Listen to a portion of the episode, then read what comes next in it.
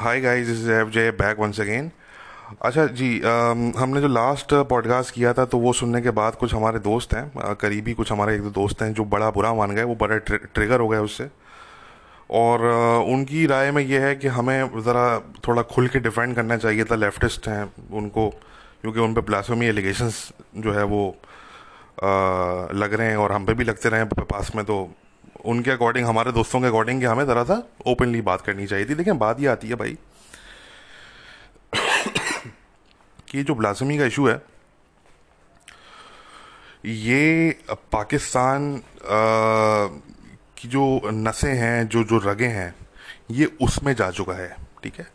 ये ये पाकिस्तान के गली कूचों का अब जो है वो एक एक मसला बन चुका है, ठीक है?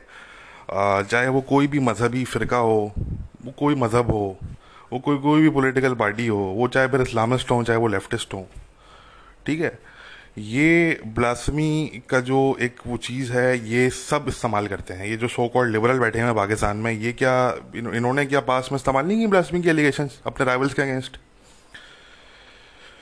तो सिर्फ़ ये इस्लामिस्ट नहीं करते ये पाकिस्तान का बच्चा बच्चा उसको ये सिखा दिया गया है उसको ये बता दिया गया है कि जी आप मज़हब का इस्तेमाल कर सकते हैं टू किल और टू परसिक्यूट एनी वन ठीक है? और देखें ब्लासमी क्या है? हमारे नज़दीक तो ब्लासमी एग्जिस्ट ही नहीं करती। भाई, मेरे नज़दीक तो blasphemy is a victimless crime ठीक है ना जी? ये ब्लासमी होती क्या है? कुछ भी नहीं होती। मतलब कोई कोई भी ऐसी चीज़ जो किसी मुल्ले को, किसी पादरी को पसंद ना आए तो वो बोल दे, जी, ये ब्लासमी है। ठीक है? तो ये जो मज़ाहब हैं, ये हैं आइडियोलॉजीज़ किसी भी आइडियोलॉजी को आप लीगल प्रोटेक्शन कैसे दे सकते हैं भाई? किसी भी मैं मतलब भाई, किसी भी आइडियोलॉजी को, चाहे वो कोई भी आइडियोलॉजी हो आइडियोलॉजी तो आइडियोलॉजी होती है, चाहे वो फिर रिलीजियस आइडियोलॉजी हो, चाहे वो पॉलिटिकल आइडियोलॉजी हो, उसको आप प्रोटेक्शन कैसे दे सकते हैं लीगली ये तो पॉसिबल ही नहीं है ना। ये तो शायद पॉसिबल था दो साल, दो सौ साल पहले पॉसिबल था शायद। बट आज के दौर में तो ये पॉसिबल ही नहीं है। हम तो वेस्टर्न कंट्रीज़ को ये कहते हैं भाई कि ये जो कनाडा वगैरह और जो और इस तरह के वेस्टर्न कंट्रीज़ हैं, जहाँ पे ब्लासमी लॉज आज भी एग्जिस्ट करते हैं, अलबत्त वो उनको संभाल नहीं करते, उनको इम्प्लीमेंट नहीं करते। बट वहाँ पे लॉज इस तरह के एग्जिस्ट करते हैं आज भी तो हम तो उनको कहते हैं कि भाई इनको निकाल के फेंको। ये क्यों रखे हैं आपने लॉज ये, फजूल के? देखिए we are in the twenty twenty twenty one हम 2021 में खड़े होके जहाँ पे जो है वो आ, इंडिया जैसा मुल्क भी जो है वो मार्स पे अपने रोबोट्स भेज रहा है और स्पेस में अपने रोबोट्स भेज रहा है वो। तो हम जो है वो क्यों हम पाकिस्तान के कॉन्टेक्स्ट में भाई आज भी बैठ के ब्लासमी जो है वो डिस्कस कर रहे हैं यार। तो हमारे जो दोस्त हैं दो चार जो ट्रिगर हो गए थोड़े से हमारे लास्ट के पॉडकास्ट में तो उन देखें उनसे हमसे इतना बोलेंगे कि ये जो ब्लासमी की बात है ना, ये हम आज से दस साल पहले कर रहे थे। ये बात हम आज से दस साल पहले कर रहे थे। ठीक है जी? अब क्या चाहते हैं भाई कि आज भी हम वही बात करते रहें? नेक्स्ट टेन ईयर्स तक भी हम यही जो है वो फजूल की बात करते रहें बैठ के। ठीक है? भाई पाकिस्तानियों ने अगर कसम खा ली है कि इन्होंने एक दूसरे के गले काटने हैं और ब्लासमी के नाम पे एक दूसरे को इन्होंने जो है वो परसिक्यूट करना है, मारना है टांगना है, कुछ भी करना है तो भाई करो। करो कल नहीं करो, आज करो भाई, पहली फुर्सत में करो। ठीक है ना? तो कहने का मकसद कि हम, हमने कोई ठेका तो नहीं लिया हुआ इन लोगों का यार? ओ भाई, पाकिस्तान में क्या ये लिबरल जो हैं, ये जो लेफ्टिस्ट हैं, क्या इन्होंने कभी ब्लासमी की एलिगेशन इस्तेमाल नहीं की? ज़रा याद करें आप, गौर से याद करें ज़रा। मैं किसी का नाम नहीं लूँगा, ज़रा याद करें किन किन लोगों ने जो है वो पास में इस्तेमाल किए हैं भाई। ठीक है तो ये कहने का मकसद भाई कि ये, अभी इनका टाइम बुरा चल रहा है कल को किसी और का टाइम बुरा चलेगा भाई। मगर ये ड्रामेबाजी तो पाकिस्तान में भाई, डेली का मामूल है। ये this is not something out of the ordinary कि हम इस पर जो है, वो कोई हम बात करें या इस पर हमको पॉडकास्ट करें बैठ के भाई। ये तो पाकिस्तान का कल्चर है, ये पाकिस्तान का एक मतलब पाकिस्तान के लोगों के पास करने को दो चार चीज़ें तो होती हैं और करने को क्या होता है उनके पास? भाई और क्या प्रोडक्टिविटी होती है पाकिस्तानियों की? यही तो प्रोडक्टिविटी होती है। किसी को चलते फिरते जो है वो गाली दे दी, चलते फिरते जो है वो कोई तोहमत लगा दी, चलते फिरते कुछ चुगलखोरी कर दी, चलते फिरते किसी ब्लासमी की एलिगेशन लगा दी आपने। ठीक है ना जी? हमारे नज़दीक तो ब्लासमी का कॉन्सेप्ट ही जो है वो बिल्कुल फजूल है। ठीक है ना? बिल्कुल पॉइंटलेस जो है वो एक चीज़ है जो कि बिलोंग करता है फिफ्टीन सेंचुरी में। हम बैठ के ट्वेंटी ट्वेंटी वन में इसकी बात कर रहे हैं। दुनिया जो है वो चाँद पे जा रही है मार्स पे जा रही है। हम बैठ के जो है वो प्लास्मिंग की बात करें यार। भाई, और भी काम है हमारे पास। पाकिस्तानी अगर एक दूसरे के गले काट रहे हैं और काटते रहेंगे तो भाई इसमें हमारा कसूर तो नहीं है यार। ठीक है ना? हम उनको इनक्रेज कर सकते हैं कि भाई जल्दी करो यार, जल्दी दुनिया को सुकून बख्शो। ठीक है ना? अपने अपनी कौम को बर्बाद करके जल्दी से दुनिया को सुकून दो भाई, ताकि दुनिया थोड़ा सा सुकून का सांस ले। ठीक है? ये तो पूरी कौम ही दुनिया पे अदाब बनी हुई है भाई। तो इसलिए हमारे पास इतना फजूल टाइम नहीं है कि हम जो है वो बैठ के पाकिस्तानियों के इस तरह के मसले, मसाइल को हम बैठ के डिस्कस करते रहे बैठ के, जो हम आज दस साल पहले, बारह साल पहले किया करते थे। भाई, हमारे आज के इशूज़ कुछ और हैं। अगर पाकिस्तानी उसी उसी जो है वो उन्हीं इश्यूज़ में फंसे हुए हैं जो उनके इश्यूज़ बारह साल पहले थे तो भाई, मेरा तो कसूर नहीं है ना ये। ठीक है ना जी? The world has moved on अब पाकिस्तानी अगर मूव ऑन नहीं कर सके तो भाई, ये पाकिस्तानी का मसला है। और देखिए, हमने जो, ये जो औरत मार्च के जो तमाम लोग हैं, हमने बड़ा बड़ा हमने क्लियरली ये हमने कहा था कि देखें इनका जो right to freedom of speech है, इनका जो right to freedom of assembly है, इनका right to freedom of freedom freedom to protest ठीक है? हम इनके तमाम राइट्स को हंड्रेड परसेंट सपोर्ट करते हैं। हमारा तो वो कंसर्न है ही नहीं ना कि जी, इनके जो स्लोगन्स हैं, वो कोई, वो वलगर रहे हैं तो जी, इनको इजाज़त नहीं होनी चाहिए। या ये पाकिस्तान की फैब्रिक को क्या कर रहे हैं, खोखला कर रहे हैं, क्या कर रहे हैं, पता नहीं। नहीं, हमारा तो वो इशू हम हम तो ये कह ही नहीं रहे। हम ये कह रहे हैं कि भाई, ये पाकिस्तान की सोसाइटी का ये भी हिस्सा है, ठीक है? इनको भी इजाज़त होनी चाहिए। भले हम इनकी कुछ चीज़ों से एग्री ना करें। इतना बड़ा मैनिफेस्टो आपने दिया हुआ है। पता नहीं कितने पॉइंट्स उसमें लिख दिए आप अगर कोई दस बारह पॉइंट्स लिख लेते तो शायद उन पर कोई अमल दरामद भी हो जाता। ठीक है ना? तो मगर ठीक है, अगर आपके जो भी है, हम आपसे एग्री करें ना करें, आपकी बहुत सी चीज़ों से हम डिसएग्री करें बट हम आपके राइट को सपोर्ट करते हैं। भाई आप रैली करें, आप प्रोटेस्ट करें, जो करें। हमारा पॉइंट ऑफ़ व्यू है, ये है कि आपने अगर खेल तमाशा करना है तो वो एक अलग बात है। तो उसमें हमारा मशवरा है कि अपने नाम को चेंज कर लें, औरत मार्च से कुछ और कर लें। ठीक है ना, वो एक ज़माने में, हमारे ज़माने में एक वो होता था, पाकिस्तान में लकी रानी सर्कस ठीक है ना तो या तो कुछ तरह का कोई नाम रख लें। ठीक है आपने अगर औरत मार्च के नाम पे अगर आपने करना है, औरतों के नाम पे अगर आपने करना है तो कम से कम भाई कुछ, फिर औरतों के नाम पे फिर कुछ प्रॉपर करें ना यार। फिर कुछ ऐसा करें कि औरतों के लिए कुछ करें। ठीक है ना? फिर कुछ औरतों के लिए कुछ करें उसमें। और आपका जो एजेंडा होना चाहिए, वो बड़ा बड़ा बड़ा फोकस्ड आपका एजेंडा होना चाहिए। तो तो आप औरतों के लिए कुछ कर सकते हैं पाकिस्तान जैसे मुल्क में। ठीक है ना? नोइंग दैट कि आप कोई भी इस तरह की थोड़ी सी भी लिबरल बात करने अगर निकलते हैं पाकिस्तान की सोसाइटी में तो जो कंजर्वेटिव्स हैं, जो जो इस्लामिस्ट हैं, वो तो बिल्कुल जो है वो फ़ौर मौके की तलाश में होते हैं कि किस तरीके से हम जो है वो सामने वाले को हम जो है वो जलील करें या किस तरीके से हम उसकी क्रेडिबिलिटी को जो है वो अटैक करें। तो आपने जो भी करना है पाकिस्तान जैसे मुल्क में, अगर आप चाहते हैं कि औरतों के लिए कुछ अगर आप करना चाहते हैं वाकई में जेनविनली अगर आप करना चाहते हैं खेल तमाशे से हटके तो आपने पाकिस्तान की ग्राउंड रियलिटीज़ को देखते हुए आपने करना है। ठीक है ना जी? कि भाई पाकि, आपने पाकिस्तान की औरतों के लिए आप करना चाह रहे हैं ना तो आपने पाकिस्तान के हिसाब से करना है आपने। तो हमारा तो ये पॉइंट ऑफ़ व्यू है। ठीक है ना? हाँ अगर आपने खेल तमाशे करने हैं तो वो वो ठीक है। वो एक अलग बात है, अगर आपने हल्ला गुल्ला करना है, आप, आपको कोई शायद बोर हो रहे थे आप। ठीक है ना, ये सारे बच्चे बेचारे बोर हो रहे थे मेरे ख्याल से। तो उन्होंने कहा कि, यार, चलो, हम बाहर निकलते हैं, कुछ थोड़ा सा हल्ला गुल्ला हो जाएगा थोड़ा सा। ठीक है ना? तो वो वो तो एक अलग बात है।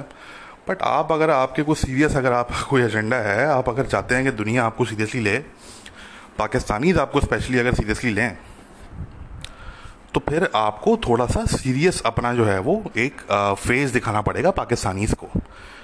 ठीक है ना जी? तो हमारा सिर्फ़ इतना मुद्दा है हमारा। ठीक है ना? और ये भी फ्रेंडली एडवाइस है, वरना जो कर रहे हैं, करते हैं भाई, हमारी वाला से। मतलब हमारी सेहत पे क्या फ़र्क पड़ रहा है भाई? हमें क्या फ़र्क पड़ रहा है? हमें तो कोई फ़र्क नहीं पड़ रहा। ठीक है ना जी? ना तो हम उन मर्दों में से हैं जो कि जो फेमिनिस्ट हैं, उनके कोई प्लेकार्ड्स देख के स्लोगन्स उनके जो है वो ऑफेंड हो जाएँ। ठीक है ना जी? तो हमें तो हमारी बात पे तो कोई फ़र्क नहीं पड़ रहा। भाई जैसे आप कर रहे हैं, करते रहें, मगर उसमें से निकलेगा कुछ नहीं। उसमें से निकलना कुछ नहीं है। आप दो चार मासूम लोगों को मरवा देंगे। सिर्फ़ इतना होगा, बाकी निकलना उसमें से कुछ भी नहीं है। आप पे बैन लग जाएगा।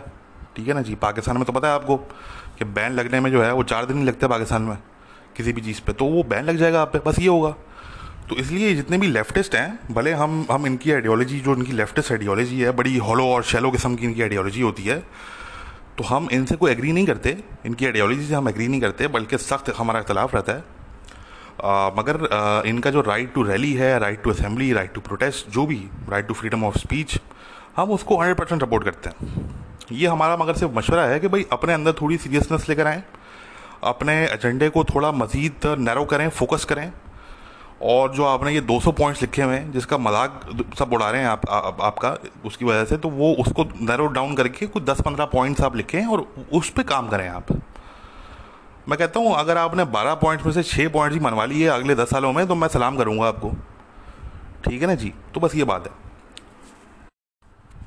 अच्छा अब ज़रा सा पाकिस्तान से हट के बात कर लेते हैं क्योंकि पाकिस्तान में तो ये तमाशे मैंने बताया ना कि पाकिस्तान में तमाशे डेली का रूटीन है ये। मतलब आप कब तक बात करेंगे आप भी पागल हो जाएँगे बात करते करते ठीक है ना? तो इसलिए ये हमारा मसला है ही नहीं भाई।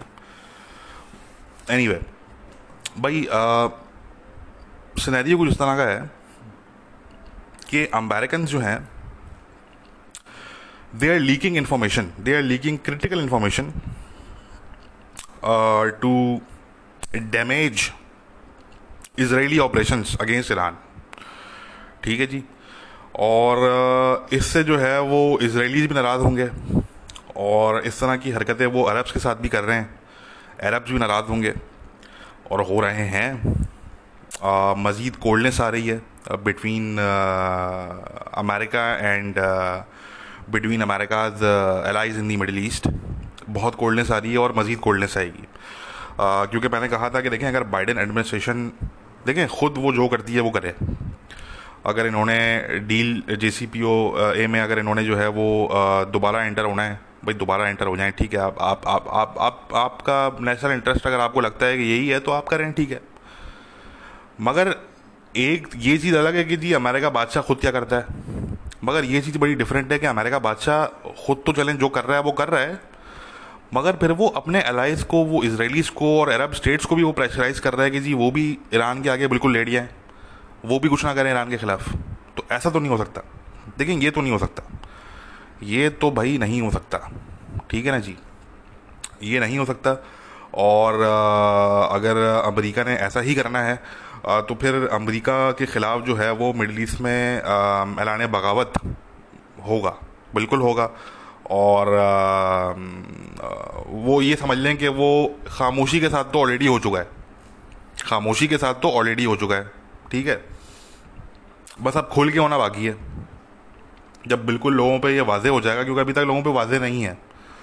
मगर उस पॉइंट तक फिर चीज़ें जो है वो अनफॉर्चुनेटली जाने का डर है कि जहाँ पे बिल्कुल फिर वाजे हो जाएगा पब्लिक के लिए कि भाई अमेरिका और अमेरिका के जो अलाइज हैं मिडिल ईस्टर्न एलाइज जो हैं, उनमें बहुत बड़ा लैक ऑफ़ अंडरस्टैंडिंग मौजूद है। ठीक है ना जी?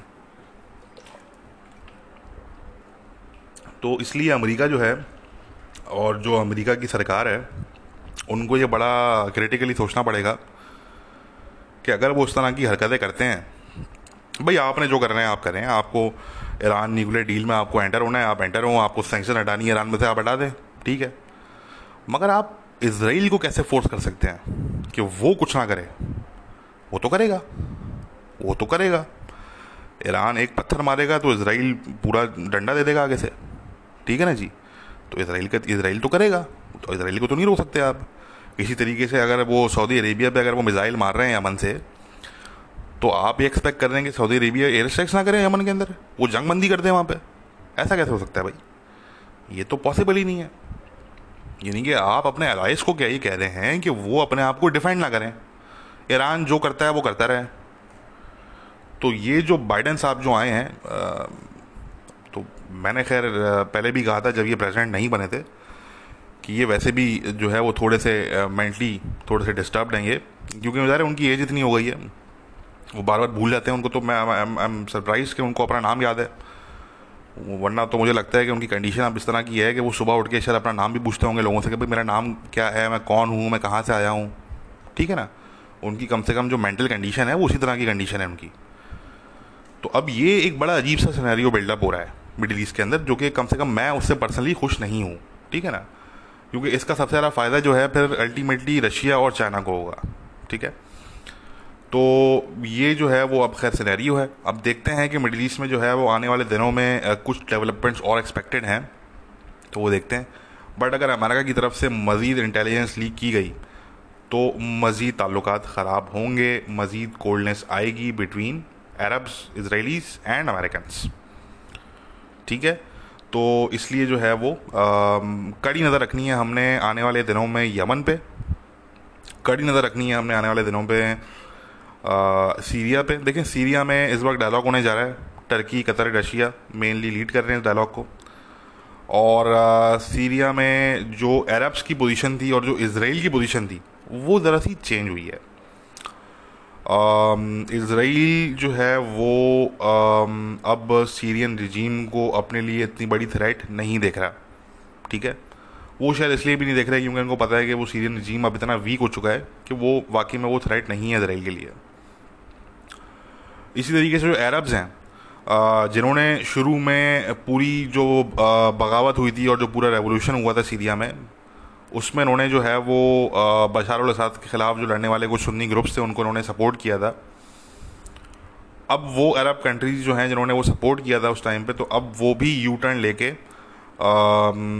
वापस असाद की तरफ़ जा रहे हैं, बशार असाद की तरफ़, और वो बशार असाद को वेलकम करना चाह रहे हैं दोबारा अरब लीग के अंदर, ठीक है? मैं पर्सनली इस पॉलिसी से एग्री नहीं करता। मैं समझता हूँ कि अरब्स को ये नहीं करना चाहिए। Excuse me so that's what I think कि अरब्स को ये नहीं करना चाहिए। Um, क्योंकि बशार असाद जो है वो एक खूनी किस्म का डिक्टेटर है वो। और uh, उसको जितना जल्दी हटा दिया जाए उतना अच्छा है। Uh, मगर ये जो पावर के गेम्स होते हैं ये बड़े डेंजरस होते हैं और बड़े रुतलेस होते हैं ठीक है? uh, तो उस शख्स के हाथों में जो खून है उसका जवाब तो उसको कहीं ना कहीं किसी ना किसी पॉइंट पे देना पड़ेगा, ठीक है? बट ये है कि फ़िलहाल हमें नज़र ये आता है कि जो अरब कंट्रीज़ हैं including Saudi Arabia and you ये कंट्रीज़ जो हैं, वो चाह रहे हैं कि अब दोबारा असाद रिजीम के साथ हम अपने रिलेशन नॉर्मलाइज़ करें। यू तो खैर पिछले दो सालों से लगा हुआ है इसमें। और प्लस ये चाह रहे हैं कि हम सीरिया को दोबारा अरब लीग के अंदर हम शामिल कर लें। अगेन मैं इससे कोई एग्री नहीं करता बट स्टिल ये ज़रा उनको लग रहा है अरब कंट्रीज़ को कि ये अब उनके नेशनल इंटरेस्ट में यही एक चीज़ है, क्योंकि बशार असाद तो अब फ़िलहाल कहीं नहीं जाने वाला। रशिया ने उसको बचा लिया है तो वो तो बैठा हुआ है। तो अब अरब्स ने यही रियलाइज़ किया कि हमारे पास अब कोई और ऑप्शन नहीं है, सिवाय इसके कि हम उसके साथ फिर कोऑपरेट करें और हम उसके साथ फिर काम करें। तो very unfortunate situation Middle East की जो पॉलिटिक्स है स्पेशली वो बड़ी रुथलेस है। देखते हैं कि आने वाले दिनों में क्या होता है। लास्ट में अफ़गानिस्तान में बात कर लेते हैं। देखिए, अफ़गानिस्तान के अंदर एक जो बहुत बड़ा इशू है, वो ये है कि द लैक ऑफ़ अकाउंटेबिलिटी जो प्रो गवर्नमेंट फोर्सेज हैं स्पेशली वो फोर्सेज जिनको सी आई ए सपोर्ट करती है, या जिनको बाकी के और कुछ कंट्री सपोर्ट करते हैं। क्योंकि याद रखें, अफ़गानिस्तान में सिलसिला कुछ इस तरह का है कि डिफरेंट बहुत सी मिलिशियाज हैं और उन मिलिशियाज को डिफरेंट ताकतें जो हैं दुनिया की सपोर्ट करती हैं, ठीक है? और ये जितनी भी डिफरेंट मिलिशियाज हैं इनको डिफरेंट ताकतें सपोर्ट करती हैं। Let suppose Khost protection force K P F जो खोस्ट प्रोविंस में है। आ, ये फोर्स खोस्ट प्रोविंस में ऑपरेट करती है मेनली और वहाँ पे इनका बड़ा दबदबा है बड़ा बड़ी इनकी बदमाशी चलती है वहाँ पे। तो इनको सी आई ए बैक करती है। इसी तरीके से एक और मिलिशिया है प्रो गवर्नमेंट उसको जर्मन इंटेलिजेंस सपोर्ट करती है।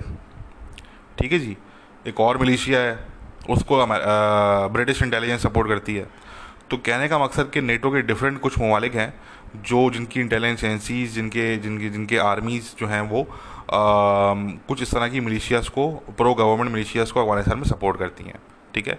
मगर ये जो सी आई ए बैक मिलिशियाज हैं और एक मिलिशिया जिनको जर्मनी बैक जर्मनी की इंटेलिजेंस एजेंसी जो है वो सपोर्ट करती है तो ये जो कुछ मिलिशियाज हैं ये इनका जो ट्रैक रिकॉर्ड है वो बड़ा ख़राब है। They have been accuse of human rights violations many many times in the past ठीक है ना? और तो ये बहरहाल ये जो मिलिशियाज हैं इनकी कोई अकाउंटेबिलिटी नहीं है अफ़गानिस्तान के अंदर। ठीक है ना जी? आ, क्योंकि ऑलरेडी इनको जो ताकतें सपोर्ट करने वाली हैं वो ही फ़ौरन ताकतें हैं तो क्या अकाउंटेबिलिटी होगी ठीक है? तो अब जो लेटेस्ट जो इंसिडेंट हुआ है जिसमें नंगरहार के अंदर खुगियानी के इलाके में एक विलेज में रेड किया है उन्होंने रात में अगवान इंटेलिजेंस के स्पेशल ऑपरेशन फोर्सेस ने जिसको एनडीएस का यूनिट नंबर टू कहा जाता है। Zero two unit sorry zero two unit zero two unit जो है, इसको सी आई ए बैक करती है। ज़ीरो वन यूनिट को भी सी आई ए बैक करती है, ठीक है? तो ज़ीरो टू यूनिट ने ये बेसिकली स्पेशल ऑपरेशंस की ये फोर्सेस होती हैं, इन्होंने ये रेड कैरी आउट किया और पॉइंट ब्लैंक एग्जीक्यूशन वहाँ पर इन्होंने कैरी आउट किए, तकरीबन आठ वहाँ पे मदरसा के स्टूडेंट्स उन्होंने मारे हैं एग्जीक्यूट किए। हैं एक टीचर एक डॉक्टर और एक गार्ड टोटल ग्यारह लोगों को उन्होंने मारा वहाँ पे। और वो तमाम बेगुनाह लोग हैं, हमारे इन्फॉर्मेशन के हिसाब से इंडिपेंडेंटली हमने चेक किया वहाँ पे। They are all innocent people they are all civilians उनका तालिबान से कोई दूर दूर तक कोई ताल्लुक, कोई वास्ता नहीं है। ये हुआ इसलिए क्योंकि उसी शाम को, जिस रात को ये रेड हुई है रेड तकरीबन हुई है आधी रात के टाइम पे। लेट नाइट उस उस इवनिंग में उसी दिन की जो इवनिंग थी तो इवनिंग में उसी मदरसे के करीब जो है वो एक अटैक हुआ था अगवान सिक्योरिटी फोर्सेस पे तालिबान का ठीक है? और जिसमें जो है वो उनकी एक दो गाड़ियाँ उन्होंने तबाह कर दी थी। तो रिवेंज के तौर पे उन्होंने उनको कुछ नहीं मिला क्योंकि अगवान तालिबान से तो लड़ नहीं सकते ये लोग। इत, इत, इतनी ज़रूरत तो इनमें है नहीं। ठीक है ना जी ये जो जितनी भी ये सी आई ए बैक मिलिशियाज हैं जितनी भी इस तरह की मिलिशियाज हैं ये they are very poorly trained ठीक है ना जी? उनके पास कोई आइडियोलॉजिकल वो थोड़ी है कोई? आइडियोलॉजिकल मोटिवेशन नहीं है उनके पास। तालिबान दूसरी तरफ़ जो है उनके पास स्ट्रॉन्ग बड़ी स्ट्रॉन्ग आइडियोलॉजिकल मोटिवेशन है उनके पास। ठीक है ना जी? तो ये जो है वो बहरहाल अटैक हुआ उन पे। आ, शाम के टाइम पे इवनिंग के टाइम पे और उस अटैक में उनके कुछ लोग मारे गए। तो बदले के तौर पे रिवेंज के तौर पे उन्होंने जो है वो आधी रात को उन्होंने रेड कैरी आउट की मदरसे पे और मदरसे के बच्चों को मारा। और टीचर था उसमें एक गार्ड था और एक डॉक्टर था। ओबियसली हम मदरसे के कॉन्सेप्ट से कोई ख़ास एग्री नहीं करते। बट स्टिल सिविलियन चाहे वो फिर कोई भी हो मदरसे का बच्चा हो वो कोई इस्लामिस्ट हो वो वो कोई वो कोई uh, कोई भी हो सिविलियन सिविलियन होता है। ठीक है? वो भले उसकी कोई भी आइडियोलॉजी हो, भले उसकी कोई भी बिलीफ्स हो सिविलियन जो है वो कभी भी लेजिटिमेट टारगेट नहीं होता किसी भी वॉर के अंदर। और किसी भी सिविलियन को टारगेट करना जानते हुए कि वो सिविलियन है, ये एक वॉर क्राइम कहलाता है, ठीक है? अब सवाल ये पैदा होता है कि इन सी आई ए बैक मिलिशियाज को कोई प्रोसिक्यूट करेगा, कोई इनकी अकाउंटेबिलिटी करेगा या नहीं करेगा? ठीक है ना जी? तो फ़िलहाल तो खैर ऐसा कोई चांस नहीं नज़र आता हमें बट हाँ फ्यूचर में शायद जो है वो क्योंकि देखें, अगर इनकी अकाउंटेबिलिटी किसी ने नहीं की तो फिर तालिबान तो करेंगे। ठीक है ना? कोई करे ना करे, तालिबान तो फिर करेंगे। तो इसलिए बेहतर ये है कि इंटरनेशनल कम्युनिटी इनकी अकाउंटेबिलिटी करे। इससे पहले कि तालिबान करें, ठीक है ना? तो तालिबान की जो अकाउंटेबिलिटी होती है उसमें फिर सर जो है, वो आपके गर्दन से अलग हो जाता है, ठीक है ना? नॉर्मली तो इसलिए जो है वो वी कैन ओनली होप कि इन लोगों की accountability international community international law के तहत जो है वो हो और एज सुन एज पॉसिबल हो uh, क्योंकि मदरसे के बच्चों को मारना एक बहुत ही यानी कि बुझ दिलाना एक बहुत ही कावर्डली uh, जो है वो एक एक uh, एक, एक क्राइम है वॉर क्राइम है। और इसकी जितनी सख्त अकाउंटेबिलिटी हो मैं समझता हूँ उतना कम है। तो ये जो इन्होंने जो हरकत की है और ये को पहली दफ़ा तो किया नहीं इन्होंने ठीक है ना? क्योंकि ये लोग तालिबान से लड़ नहीं पाते ये लोग। तो फिर ये बेचारे जो उधर के सिविलियंस हैं उनको ये मारते हैं ठीक है? आ, तो ये बहरहाल एक अफसोसनाक एक रियलिटी है। बड़ी ब्रूटल जो है वो अफगान वॉर की रियलिटी है ये। और वी कैन ओनली होप कि आने वाले दिनों में जो अमेरिका का पीस प्लान है मैं पर्सनली उसको काफ़ी हद तक सपोर्ट करता हूँ, जो अमेरिकन पीस प्लान है बाइडन एडमिनिस्ट्रेशन का। तो मैं समझता हूँ कि उसको, उस पीस प्लान को अगर सपोर्ट किया जाए और उसको इम्प्लीमेंट किया जाए तो मेरे ख्याल से काफ़ी चीज़ें जो है वो काफ़ी मसले मसाइल रिजॉल्व हो सकते हैं। ऐसी बात है, सब सब कुछ तो रिजॉल्व नहीं होगा बट जो मोटी मोटी चीज़ें हैं, वो काफ़ी रिजॉल्व हो सकती हैं। अब बात ये आती है कि उस प्लान को ना ही पाकिस्तान अभी तक सपोर्ट कर रहा है, ना ही काबुल रजीम सपोर्ट कर रहा है, ना ही तालिबान सपोर्ट कर रहे हैं।